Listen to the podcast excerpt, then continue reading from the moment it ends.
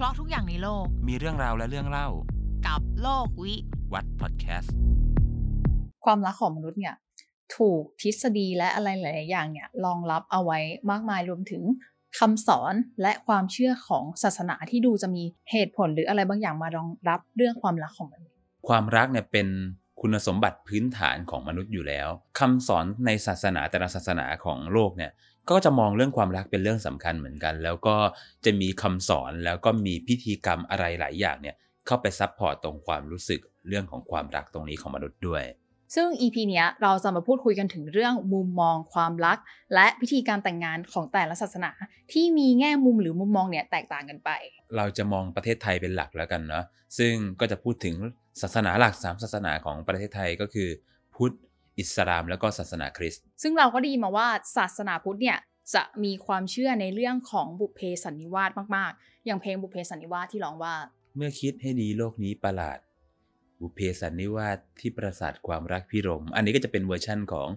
สุนทราพรณ์เนาะก็จะมองในแง่มุมความรัก บุพเพสันนิวาสเป็นตัวประสาทความรักให้คนมาเจอกัน ซึ่งก็จะมีเพลงบุพเพสันนิวาสอีกอันหนึงเหมือนกันเป็นของกุลสอนคีรีศรีประจวบเนาะที่ร้องว่าเนื้อคู่กันแล้วก็คงไม่แคล้วกันไปได้ เคยทำบุญร่วมชาติตักบาตรร่วมขันสสร้าร้างงโบสถ์โบสถ์ร่วมกันร่วมกันไว้เมื่อชาติก่อน อันนี้เป็นความเชื่อของคติทางพระพุทธศาสนา การที่คนคนหนึ่งเนี่ย จะได้มาใช้ชีวิตคู่ด้วยกันในแต่ละภพแต่ละชาติเนี่ยจะต้องประกอบบุญกรรมกันไว้มาตั้งแต่ชาติปางก่อนไอตัวบุญหรือกรรมทั้งหลายเนี่ยจะเป็นตัวขับเคลื่อนให้มาเจอกัน ยกตัวอย่างในพุทธประวัติ นึกเสริมขึ้นมาในชาติหนึ่งแล้วกัน ก็คือตอนที่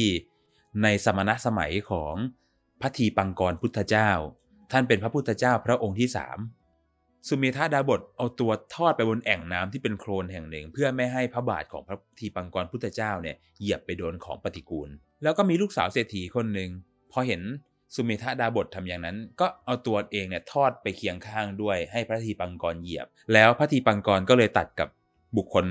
รอบๆที่นั้นว่า บุคคลนี้ในเวลาข้างหน้าสุเมธาดาบทจะตัดสรู้เป็นพระโคตมะพุทธเจ้า ก็คือพระพุทธเจ้าองค์ปัจจุบัน ผู้หญิงคนนั้นก็เลย ทูลขอต่อพระทีปังกรพุทธเจ้าอธิษฐานว่าขอให้ตัวเองเนี่ยได้ครองคู่กับสุเมธาดาบททุกชาติไป ผลบุญกรรมตรงนี้ก็เป็นบุพเพสันนิวาสให้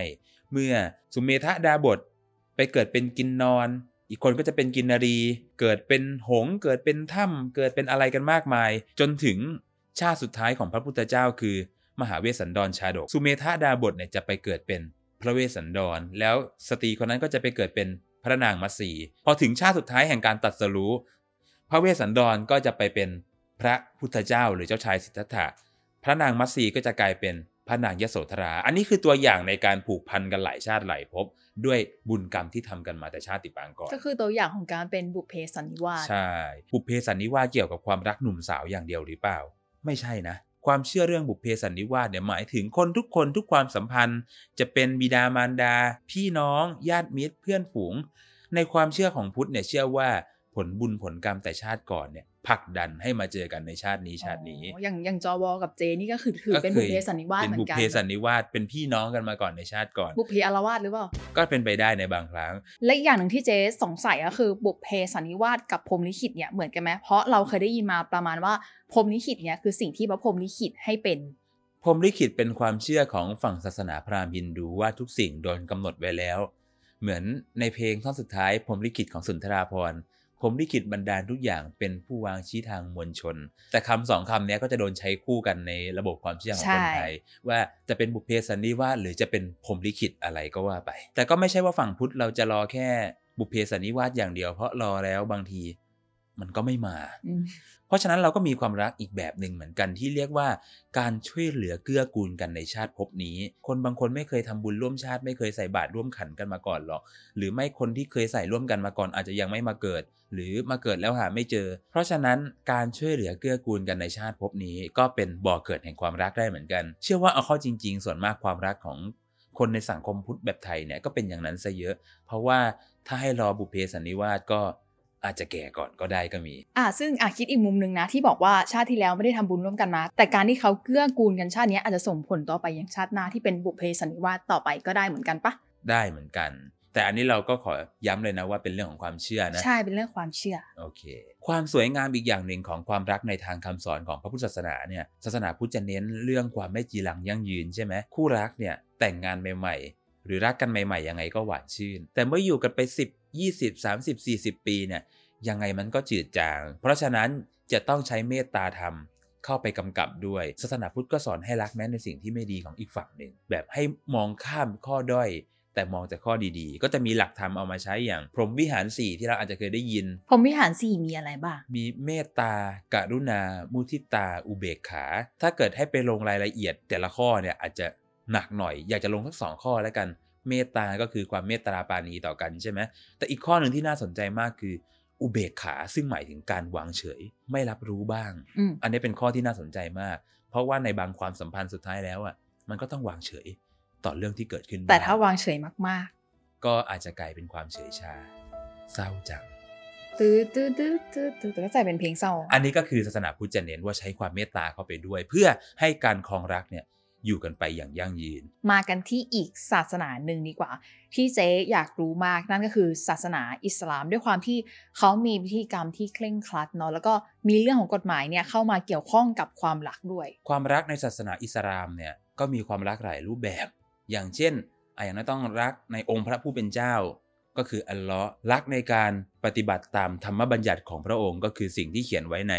พระมหาคัมภีร์อันกุรอาน มีความรักเพื่อนพี่น้อง รักบิดามารดา รักครอบครัว อะไรต่างๆ เหมือนกัน ที่สำคัญเลยก็จะมีความรักแบบฉันสามีภรรยาด้วย ซึ่งเรื่องนี้มีเขียนไว้ในบันทึกของบุคลีมุสลิม แล้วก็บันทึกของตินมิซี ได้มีบุคคลผู้หนึ่งในพระคัมภีร์ ได้ถามท่านลอสซู ท่านลอสซูก็คือศาสดามูฮัมหมัดว่าในหมู่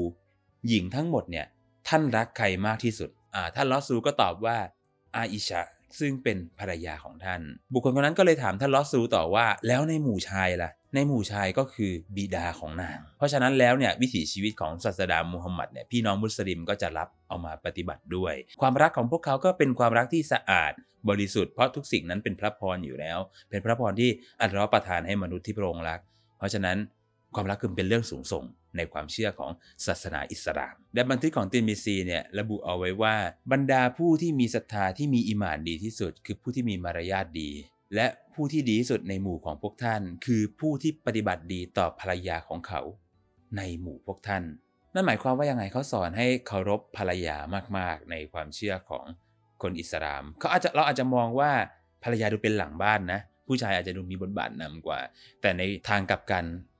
ฝ่ายชายก็ต้องให้ความเคารพฝ่ายหญิงให้เกียรติมากเหมือนกัน เท่าที่จวเล่ามาทีเนี้ยเราก็จะเห็นแล้วว่าศาสนาอิสลามเนี่ยเรียกว่าสอนให้รู้จักให้เกียรติภรรยาทีเนี้ยเราว่าหลายคนรวมถึงเราอะสงสัยแล้วว่าถ้าอย่างนั้นทำไมศาสนาอิสลามถึงให้มีภรรยาสี่คน อันนี้ขอให้พูดก่อนนะเราไม่ชี้ขาดว่าเรื่องนี้คือเรื่องจริงนะแต่เป็นการสันนิษฐานกันทางประวัติศาสตร์ว่า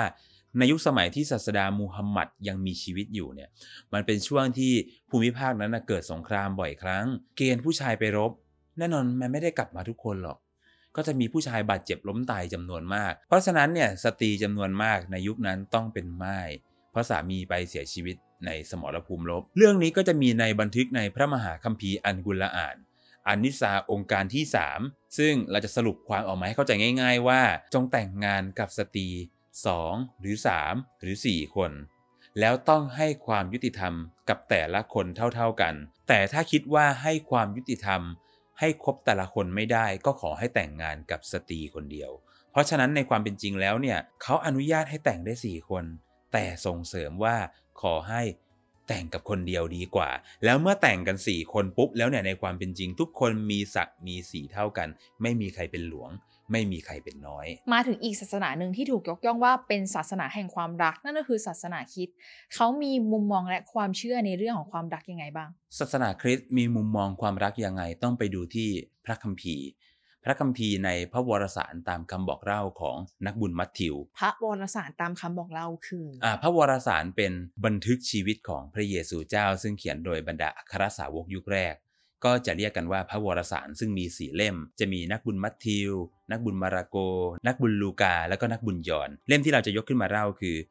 อฉบับของนักบุญมัทธิว ในส่วนหนึ่งมีคนถามพระเยซูว่าพระบัญญัติเอกของท่านคืออะไร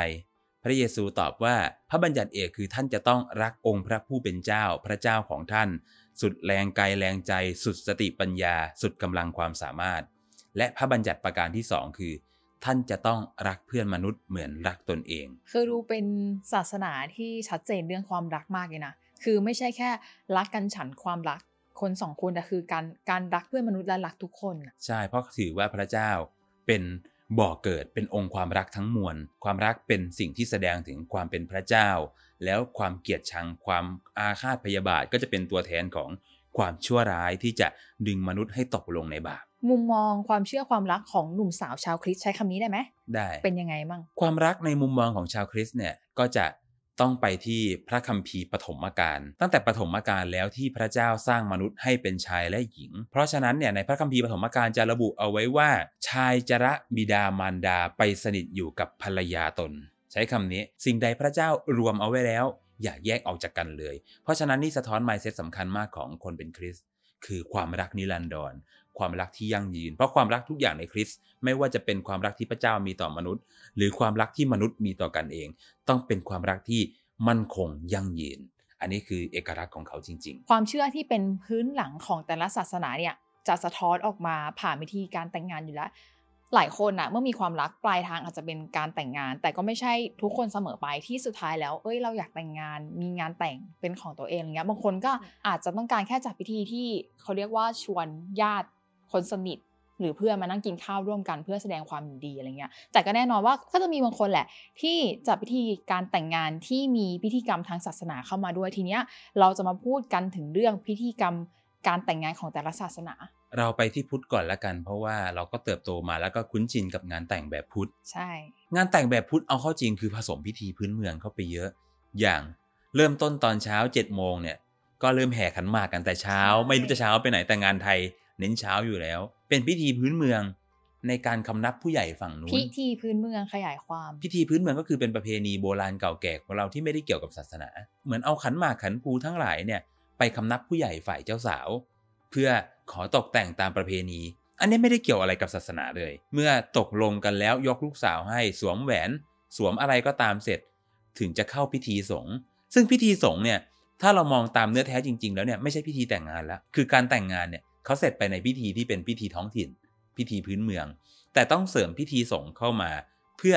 ความเป็นสิริมงคลให้กับคู่บ่าวสาว สวดพระปริตสวดพระปริตนี่ก็คือสวดมนต์เพื่อจะเรียกว่าเจริญนาพระพุทธมนต์ แล้วจะเอาน้ำพระพุทธมนต์นั้นเนี่ยใช้ในการหลั่งน้ำสัง โดยการหลั่งน้ำสังเนี่ยในตามประเพณีก็ต้องเป็นผู้ที่อาวุโสกว่าเจ้าบ่าวเจ้าสาวนะถึงจะขึ้นไปรดน้ำสังได้ คือหลายงานก็เคยเห็นเหมือนกันบางทีไม่รู้กันก็ให้เด็กๆ เล็ก ๆ ไปรดน้ำสังด้วยซึ่งที่จริง อันนี้ผิดประเพณี แต่อย่างในกรณีเพื่อนที่เราสามารถลดให้เพื่อนได้ปะได้ถือว่าเราอาวุโสเท่ากัน อ๋อ ในการลดน้ำสังเนี่ยเดี๋ยวนี้เราก็จะตัดความเป็นศาสนาออกไปเยอะแล้ว เราไม่รู้คำดั้งเดิม เราก็จะลดด้วยการขอให้ถือไม้เท้ายอดทอง กระบองยอดเพชร ซึ่งไม่รู้ว่าใครริเริ่ม แต่ละครมักจะพูดแบบนี้ ก็เลยใช้บทนี้ไป แต่คนโบราณจริง ๆ มีคำกล่าว เวลาลดน้ำสังนะเป็นภาษาบาลี ใช้คำว่าอิทางอุทะกังวิยะ สมัคคาอภินนา โหทะแปลเป็นไทยได้ว่า ความหมายดีมากเลยนะ ขอให้เธอทั้งสองคน รวมกันอย่าแตกแยกเหมือนสายน้ำนี้เถอะพอพูดถึงงานแต่งของฝั่งพุทธพุทธเราไม่ได้ซีเรียสเรื่องพิธีแต่งงาน เพราะว่าถ้าเราฟังเนื้อหามาทั้งหมดเนี่ยส่วนมากพระสงฆ์ไม่ค่อยได้ไปเกี่ยวอะไรกับพิธีอยู่แล้วนอกจากมาให้ความเป็นสิริมงคลเป็นบุญกุศลกันบ่าวสาวใส่บ้านบ่าวสาวใส่บาตรต้องมีแย่งกันว่าตอนมืจับอทบปีนเมียอย่าไปยอมให้ผัวอยู่มือล่างเมียต้องอยู่เหนือจ้ะแล้วพระก็จะนั่งแบบได้ฉันไหมวันเนี้ยเพราะมันจะไขว่กันอยู่ข้างหน้าไปแล้วกลับมันมีอีกซีนหนึ่งอะ เราไม่แน่ใจว่ามันคือพิธีกรรมไหนที่สวมแหวนแล้วต้องมีการไหว้ปะอ่ามัมันจะชอบมีภาพแบบจังหวะที่ผู้หญิงลงไปไหว้อะแต่อ่าผู้ชายก็แบบชูมือดีใจอะไรอย่างเงี้ยใช่เออมองได้หลายมุมนะ มุมหนึ่งเฮฮาไม่คิดอะไรก็ได้แหละ แต่สำหรับเราเรามองว่ามันเป็นการไม่ให้เกียรติเจ้าสาวรวมถึงญาติผู้ใหญ่ของเจ้าสาวด้วยใช่แต่ส่วนมากจะเป็นติดเล่นกันมากกว่า แต่ในบางมุมก็เล่นเกินไปก็ไม่งามใช่ล่าสุดก็เพื่อนผมก็แต่งก่อนที่จะมาออกเทปนี้เหมือนกันก็เพิ่งไปมาพ ระมาเจ็ดโมงเช้าเพื่อนตื่นมาแต่งหน้าตีสองทำทำไมทำไมเราต้องตื่นมาแต่งหน้าตีสองแล้วคือพอถึง after after party ตอนกลางคืนง่วงแล้วมั้ง เพื่อนนั่งแบบเพื่อนเป็นคนกินข้าวน้อยมากในชีวิตจริงอะแต่เพื่อนนั่งโซยกระเพาะปลาแบบ มึงมึงหิวเหรอ เพื่อนบอก ไม่ได้คิดอะไรเลย คืนเนี้ยตอนแรกว่าจะแชร์ตอนช่วงท้ายที่แบบว่างานแต่งของตัวเองอะอยากให้เป็นแบบไหน คือสมมุติถ้าเป็นเจนะ ไม่มีทางที่จะ ตื่นมาแต่งหน้าตีสองมึงเราควรนอนเนาะอะสมมติเราตื่นมา8ปดโมงเช้าแต่งหน้าเออตอนเที่ยงนัดเพื่อนกินข้าวจบ ถ้าสมมติว่าได้แต่งก็น่าจะทำอะไรแบบนั้น ถ้าเป็นจวอะก็ให้เป็นเรื่องอนาคตดีกว่าอ้าวในฝันรู้จักคำว่าในฝันไหมเอาจริง ๆ พูดออกไปได้แหละ ที่จริอืงมอยากมีงานแต่งแบบแคทอลิกอืมเป็นพิธีที่เราเห็นทั้งในหนังในภาพยนตร์เนาะแล้วก็ได้เห็นทั้งของจริงในชีวิตจริงด้วย ไม่สนุกนะแต่อบอุ่น มันสวยงามอะสวยงามอลังการจริงหรือแบบชอบชอบไว้งานแต่งอะมันเป็นไว้ของงานที่อบอวลไปด้วยความสุขและและความรักจริง ๆ เราใช่รู้สึกแบบนั้น ทีนี้พอพูดถึงเรื่องการแต่งงานเป็นอีกเรื่องหนึ่งเป็นประเด็นที่ ถกเถียงในช่วงหลังอาจจะถกเถียงกันแบบคือเรื่องของสินสอด ว่าจำเป็นหรือไม่จำเป็นที่จะมี ก่อนจะมาถกกันเรื่องจำเป็นไม่จำเป็นอะเราอยากรู้ว่าทำไมถึงต้องมีสิ่งที่เรียกว่าสินสอดขึ้นมาก่อนตามประวัติ เอาจริง ๆ เรื่องนี้เป็นปัญหาโลกแตกถามย้อนไปกี่ชั่วคนก็รู้ว่ามันมีมาแล้วอะแต่สันนิษฐานได้ว่าสมัยก่อนชายหญิงเขาไม่ได้หาคู่กันเองอะบางทีอะสมมุติถ้าเทียบกับคนปัจจุบันก่อน เราเป็นแฟนเธอนะ อีก 5 ปีเราจะแต่งงานกันนะ เราก็เก็บหอมรอมริบ มีเงินไว้เป็นก้อนนี้ อันนี้จัดแต่งงาน อันนี้ไม่ใช้ อันนี้เผื่อมีลูกอยู่ด้วยกัน แต่คนโบราณเฮ้ยลูกเธอเนี่ยมาดองกับลูกฉันไหม ภาษาโบราณนะ มาดองกัน รู้จักกันมาก่อนไหมเด็กหญิงเด็กชายคู่นี้ เด็กไม่รู้จักแต่พ่อแม่เนี่ยเล็งใช่เห็นแล้วว่าอะโอเคถ้า เพราะฉะนั้นเมื่อจะแต่งงานกันเนี่ยไม่มีหลักประกันอะไรเลยว่าเด็กสองคนนี้จะอยู่ตลอดรอดฝั่งแค่ไหน การที่ให้มีสินสอด เป็นเงินจำนวนก้อนหนึ่งเนี่ยสมมุติว่าถ้าฝ่ายชายจะเลิกจะลา ฝ่ายหญิงได้มีหลักประกันนะว่าเงินก้อนเนี้ยมันจะยังชีพ หรือเอาไปลงทุนทำอะไรต่อได้ ไม่ให้เคว้งหลังจากเลิกกัน เราว่าสินสอดมันถูกทำให้เป็นตัวร้ายในละคร อย่างมันจะชอบมีแพทเทิร์นละครว่าแบบผู้ชายจนผู้หญิงรวยอะไรเงี้ย พ่อตาก็แบบเรียกสินสอดสมัยก่อนถ้าเป็นสมัยก่อนก็แบบสิบหมื่นอย่างเพลงอย่างเรื่องมนต์รักลูกทุ่งกลายเป็นเพลงดังเลย จนทุกวันนี้แม้กระทั่ง แห่ขันหมากขึ้นก็จะต้องร้องเพลงสิบหมื่นใช่ แล้วในมุมมองจอวอมองถึงประเด็นนี้ยังไง เรื่องสินสอดควรมีไม่ควรมี ผมคิดว่ามีได้ แต่ต้องตกกับอะไร ควรตกกับคู่เจ้าบ่าวเจ้าสาวเพื่อเป็นหลักประกันเป็นเงินสำรองในชีวิตด้วย ซึ่งในความเป็นจริงยุคเนี้ยเท่าที่ผมสำรวจมาแล้วหลายคู่เนี่ยสินสอดไม่ใช่ฝ่ายชายหาฝ่ายเดียวนะ เหมือนผู้หญิงกับผู้ชายก็ช่วยกันใช่เพราะสุดท้ายเงินมันตกกลับไปที่เขา มันก็เหมือนเงินออมก้อนหนึ่งแต่ในมุมมองเจ๊อะไอเรื่องมีหรือไม่มีอะสุดท้ายแล้วเราว่ามันเป็นเรื่องที่คนสองคนตกลงกันมากกว่า คือให้ลบภาพจำในอดีตอะที่แบบพ่อแม่ฝ่ายสาวมาขูดรีดขูดเนื้อเพื่อจะเอาเงิน ที่มันเป็นวลีของคำว่าขายลูกกินอะเราว่า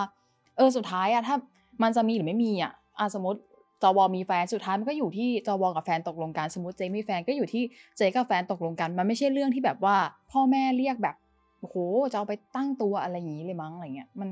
นั่นแหละมันเป็นเรื่องของคนสองคนและเอาจริงๆป่ะที่เห็นดราม่าคนที่เดือดร้อนคือไม่ใช่คนที่ต้องเสียหรือไม่เสีย แต่คือคนที่มองเข้าไปมากกว่า คนรอบข้างใช่ ชาวบ้านหนึ่งชาวบ้านสองใช่แขกผู้มีเกียรติในงานทั้งหลายอืมแก๊งเดียวกับที่ห่อถุงแกงกลับบ้านใช่ซึ่งแต่ว่าเราเป็นงั้นจริงจริงแขกยังไม่อิ่มเลยตักกลับไปแล้วอืม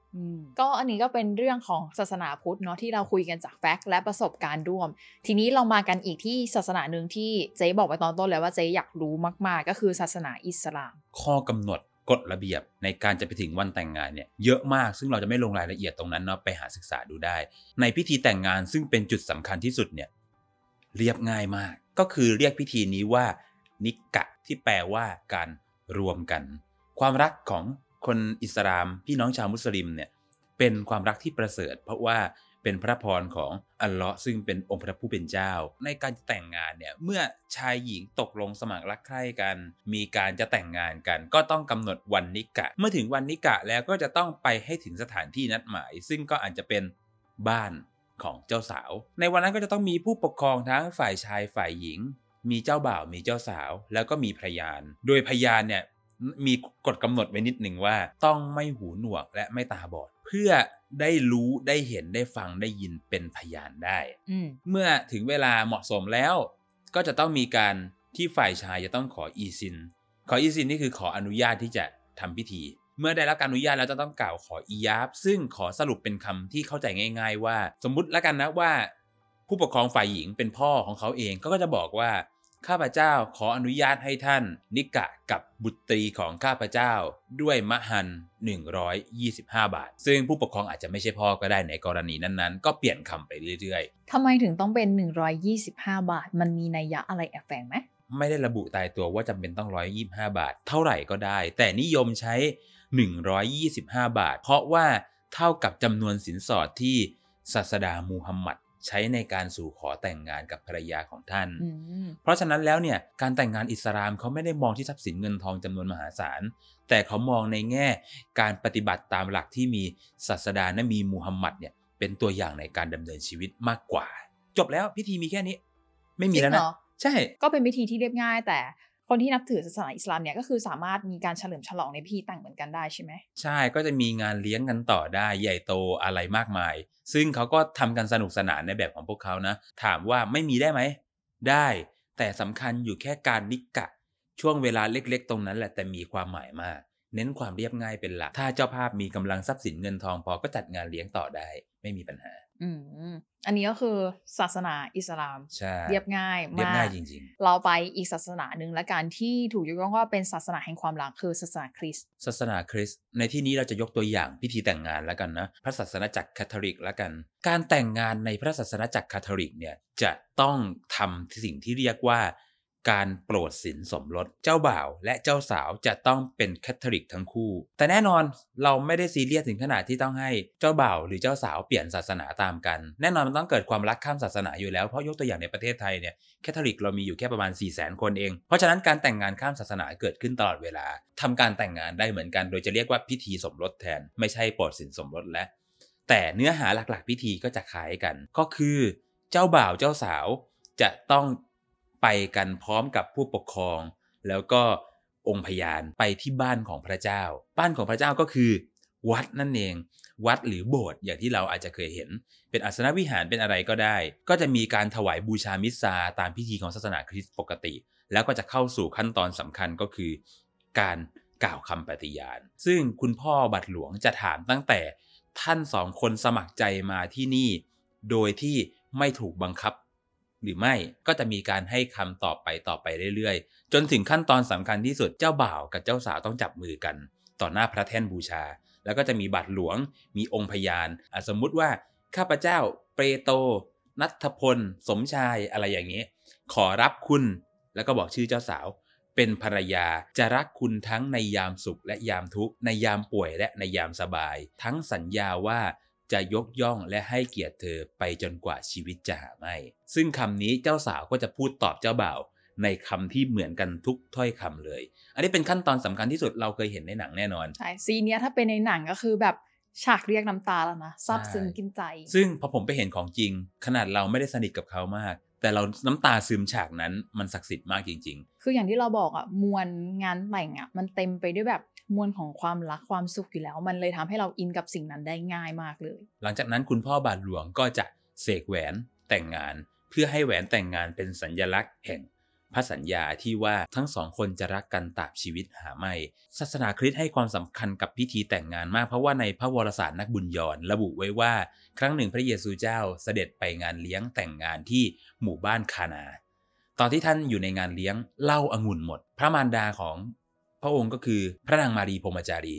เข้าไปทูลพระองค์ว่าเหล้าองุ่นหมดแล้วทำยังไงดีอืมทำให้พระเยซูเนี่ยก็เสกน้ำเปล่า ให้กลายเป็นเหล้าองุ่นใหม่ เราจึงถือว่านั่นคือการตั้งสินสมรสของพระเยซูเจ้า หลังจากนั้นพระศาสนาจักรจะยืนยันว่าการแต่งงานในพิธีแต่งงาน มีพระเยซูคริสต์เจ้าประทับอยู่ที่นั่นอืมก็คือให้ความสำคัญกับเรื่องนี้มาก ถ้าเป็นของแคทอลิกก็คือทุกอย่างจะเป็นทางการไปหมด ทุกอย่างจะโดนซ้อมมาอย่างดี จะไม่มีใครคอยบอกว่าตอนสวมแหวนมองหน้านะ ทุกอย่างโดนซ้อมมาล่วงหน้าแล้วห้ามห้ามพลาด เพราะว่าถ้าพลาดไม่มีการแก้ใหม่ เจ๊เคยดูในหนังมาเหมือนกันเป็นซีนที่พระเอกนางเอกอะตกลงกันแล้วว่าจะแต่งงานกันแล้วแบบทุกวันก็จะนัดกันไปที่โบสถ์เวลานี้เวลานี้เพื่อไปซ้อมพิธีแต่งงานใช่ซึ่งตอนนั้นก็คิดว่าแบบเอ้ยต้องซ้อมขนาดนั้นเลยเหรอจนจอวอไปร่วมงานนะแล้วมาเล่าให้ฟังก็เลยเก็ตอะไรอย่างเงี้ยแต่ต่างกับพิธีของไทยเนาะที่จะคอยเขาเรียกว่าอะไรมี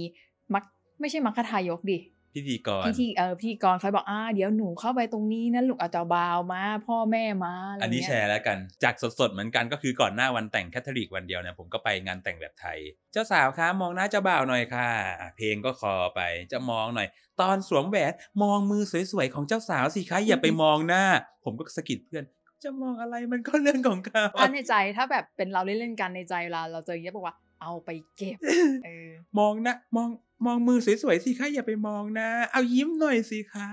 เจ้าสาวตื่นตีสองใจเย็นคือจังหวะที่กำลังจะมองหน้าแล้วซึ้งการเจอเสียงนี้เข้าไปก็คือไม่ไม่ซึ้งใช่แล้วอย่างนั้นจริงๆ แล้วเปิดเพลงอิ่มอุ่น ผมก็งงเหมือนกัน อะไรแบบนี้ คือเป็นซีนที่แบบว่าพ่อแม่รดน้ำสั่งใช่หรือเปล่าก็ต้องอ่าแบบใช่ใช่สำนึกบุญคุณพ่อแม่นิดนึงแล้วอย่างเงี้ยหลังจากเสร็จพิธีทางศาสนาเนี่ยเจ้าบ่าวเจ้าสาวสามารถมีแบบปาร์ตี้อะไรอย่างนี้ต่อได้ไหมเต็มที่ได้เลย เพราะว่าศาสนจักรเนี่ยก็เน้นความสำคัญในพิธีแต่งงาน หน้าพระแท่นนั้นแล้ว แต่งานเลี้ยงสมรสมีได้ตามปกติ เพราะขนาดในพระวรสารพระเยซูเจ้ายังเคยเสด็จไปดื่มเหล้าองุ่นในงานเลี้ยงมงคลสมรสด้วยซ้ำก็ทำกันตามปกติการฉลองมีอยู่ทุกประเพณี แต่เมื่อกี้ขอย้อนไปอีกนิดนึง ศาสนาคริสต์เมื่อกี้เราได้ยินคำคำหนึ่งในคำสาบานจะรักกันจนชีวิตหาไม่ใช่ไหมหลังจากแต่งงานกันแล้วนี่สิเป็นเรื่องสำคัญของความเป็นแคทอลิกก็คือ ห้ามหย่าเด็ดขาด เพราะว่า ในพระคัมภีร์เขียนไว้ว่าสิ่งใดที่พระเจ้าสร้างรวมกันแล้ว อย่าได้แยกออกจากกันเลย เขาถือว่าความรักคือพระพรสินสมรสประกอบได้แค่ครั้งเดียวในชีวิต การจะแต่งงานใหม่ทำไม่ได้ พระเยซูเจ้าเทศสอนไว้เองว่า ถ้าท่านหย่ากับภรรยา ท่านก็ทำให้ผู้ชายอื่นที่มาแต่งงานกับภรรยาท่านเนี่ยเป็นการล่วงประเวณี เพราะการหย่าไม่สามารถขาดได้ ศาสนาคริสต์จะให้แต่งงานใหม่ได้เฉพาะ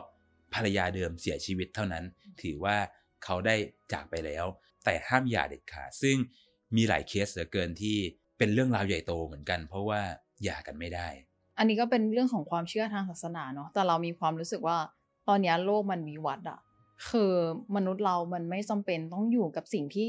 อยู่กันไปแล้วมันก็ไม่ได้มีความสุขอะมันอาจจะเป็นเรื่องของการหล่อหลอมด้วย เพราะว่าคนที่เติบโตมาในครอบครัวแคทอลิกจริงๆเนี่ยเขาก็จะโดนหล่อหลอมเห็นมาตั้งแต่รุ่นปู่ย่าตายาย แล้วกว่าจะได้แต่งงานกันจริง ๆ เนี่ย เขาโดนสอบสวนหนักอืมจนแน่ใจว่าเขาน่าจะไปด้วยกันได้ ปัญหายาล้างจะไม่ตามมา คือเขาจะไม่ได้โปรดสินสมรสให้กันง่ายๆ ไม่ใช่ผมอยากแต่งงานครับ แต่งก็แต่งสิ นี่คุณพ่อจะเรียกว่าซักฟอกจนขาวอะ่ะอืมแล้วก็อบรมด้วยซ้ำต้องก็ต้องไปอบรมก่อนที่จะได้รับการแต่งงาน หลายขั้นตอนมากกว่าจะถึงวันแต่งงาน พวกเนี้ยเป็นตัวหนึ่งช่วยกำชับด้วย อันนั้นน่ะก็เป็นแองเกิลในมุมมองของความเชื่อ แต่อันเนี้ยเรามองในมุมมองของความเป็นมนุษย์ แล้วก็อีกเรื่องหนึ่งที่เจ๊เคยได้ยินมาคือ ศาสนาคริสต์เนี่ยบอกเอาไว้ว่าห้ามคุมกำเนิด ห้ามคุมกำเนิด คืออันเนี้ยมันมี question นิดนึงคือ ด้วยความที่ตอนเนี้ยเศรษฐกิจมันก็ไม่ดีแล้วเอาจริงๆอะเราว่าคนไม่ได้อยากจะมีลูกเว้ยแล้วกับการที่ถ้าสมมติว่าเอาโอเคเราอยากคุมกำเนิดอะไรเงี้ยมันจะผิดต่อหลักคำสอนไหมอะไรอย่างเงี้ยถ้าพูดตรงๆก็ผิดสมเด็จพระสันตะปาปาองค์ปัจจุบันก็คือ สมเด็จพระสันตะปาปาฟังซิสท่านเป็นสันตะปาปาที่หัวก้าวหน้ามาก แต่ท่านก็ยังไม่ยอมรับเรื่องการคุมกำเนิดโดยวิทยาศาสตร์ ท่านบอกว่ามันคุมโดยวิธีธรรมชาติได้ ซึ่งก็คือการนับนับหน้านับหลังอะแบบโบราณแต่มันก็พลาดกันมาเยอะแล้วพนะลาดได้ แต่ถามคือถามว่ามีคนคุมกำเนิดไหมมีไม่ต้องห่วงหรอกคือคาทอลิกรุ่นใหม่ใครก็คุมกำเนิดทั้งนั้นแหละ บาปไหมบาป แต่ศาสนาคริสต์เราถือว่าทุกคนล้วนบกพร่องและผิดพลาดอืไม่มีใครไม่ทำผิดพลาด ไม่มีใครไม่ทำบาป พระเจ้าเกลียดบาปแต่พระเจ้า รักมนุษย์ที่แม้จะเป็นคนบาป เพราะฉะนั้นไปสารภาพบาปกับพระเออเออลูกทำผิดลงไปนะ แล้วสาเหตุและเหตุผลจริง ๆ ที่ศาสนาคริสต์มีคำสอนว่าห้ามคุมกำเนิดเนี่ยสาเหตุมันคืออะไร ความเชื่อพื้นฐานสุดของการเป็นคริสตชน คือพระเจ้าสร้างมนุษย์มาด้วยความรักที่จะแบ่งให้มนุษย์เนี่ยเป็น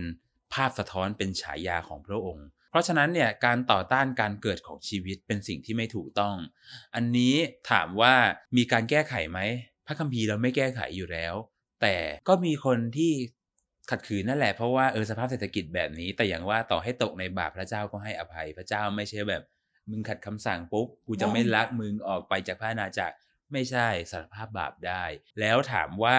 มีคนที่แต่งงานแบบไม่มีลูกได้ไหมคริสอันนี้ต้องยอมรับจริงๆคาทอลิกห้าม ห้ามแต่งงานแบบไม่มีลูก หน้าที่ในการเป็นคริสตชนคือการสืบเผ่าพันธุ์มนุษย์ด้วย เพื่อส่งต่อองค์ความรักในพระเป็นเจ้าผ่านบุตรที่จะเกิดมา ในพิธีแต่งงานจะระบุมาเลยนะ นอกจากบอกว่าท่านจะรับเขาเป็นสามีภรรยาไหมเนี่ย ท่านจะรับบุตรซึ่งพระเจ้าจะประทานให้ด้วยหรือไม่ เพราะฉะนั้นโดนสอบสวนตั้งแต่แรกถ้าไม่ตั้งใจมีลูกห้ามแต่งงาน ยกเว้นอายุเยอะ